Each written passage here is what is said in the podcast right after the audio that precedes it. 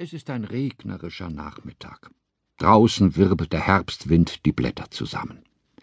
Timmy steht im Wohnzimmer vor dem Aquarium und öffnet die goldene Dose mit dem Fischfutter. Ob wohl noch ein Flöckchen darin liegt? Mannheim paddelt die Scheibe entlang. Mannheim ist ein Goldfisch.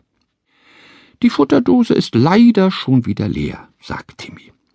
Mannheim, der jedes Wort versteht, schwimmt genervt in seine Unterwasserruine hinein und auf der anderen Seite genervt aus seiner Unterwasserruine heraus. Da hilft es nichts, erklärt Timmy und versucht ein Lächeln zu unterdrücken. Da muss ich wohl noch einmal los und dir neues Futter kaufen. Timmy liebt es, Futter kaufen zu müssen, denn dann kann er ins Amazonasstübchen gehen. Mannheim kommt kurz an die Scheibe geschwommen und schaut nach, ob Timmy wirklich seine Jacke anzieht. Deswegen zieht Timmy seine Jacke besonders deutlich an, so wie ein Degenfechter sein Cape umwirft. Hui! und im Kreis gewirbelt. Fast wäre die Vase vom Tisch geflogen. Mannheim schweigt und schwimmt hinter die Wasserpumpe. Wenn man Hunger hat, ist die Stimmung nicht zum Besten. Na, dann bis gleich, ruft Timmy und geht zur Tür. Das Fischfutter kauft Timmy bei Frau Schupsikowski, die ein bisschen aussieht wie eine Echse, speziell am Hals. Ihr Amazonasstübchen ist ein Zoogeschäft und liegt im Parterre genau unter Timmys Wohnung. Er bräuchte nur ein Körbchen an einem Seil aus seinem Zimmer hinunterzulassen, dann könnte Frau Schupsikowski das Fischfutter hineintun und der Korb wieder hochgezogen werden. So nah ist das. Aber Timmy geht lieber selbst runter. Allein schon der Türknauf der Ladentür fühlt sich geheimnisvoll an. Es ist ein goldener Griff in der Form einer Maus, und er liegt kühl und glatt in der Hand. Normalerweise geht die Tür schwer auf, man muss sich dagegen stemmen. An diesem Tag indes gibt die Tür sofort nach. Timmys Augen müssen sich erst an das Schummerlicht gewöhnen, aber es riecht, wie es immer hier riecht, so nämlich, wie Timmy sich den Geruch des Meeres vorstellt. Die Türglocke läutet und der dicke grüne Papagei zuckt zusammen, der auf einer Stange hinter dem Ladentisch hockt. Klasse. Frau Schupsikowski ist noch nicht da.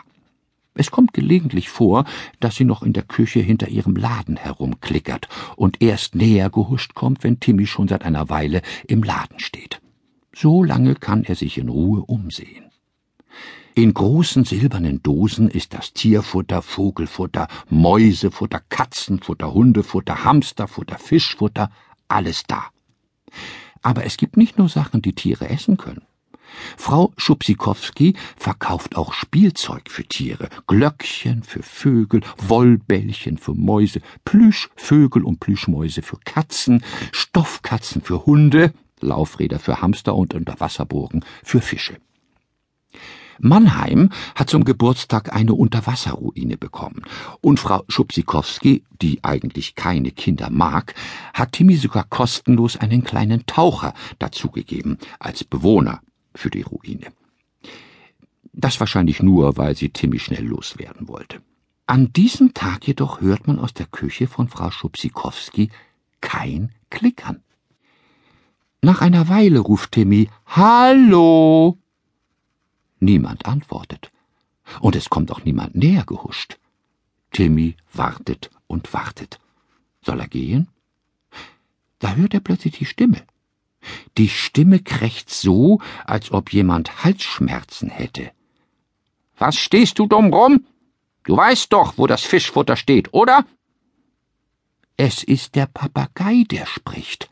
Schnabelhofer heißt er, denn sein Schnabel ist riesig. Schnabelhofer saß bislang so starr auf seiner Stange, dass manche Leute dachten, er sei nicht echt. Du kannst richtig sprechen?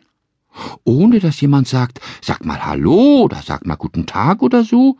fragt Timmy. Der Papagei krächzt höhnisch.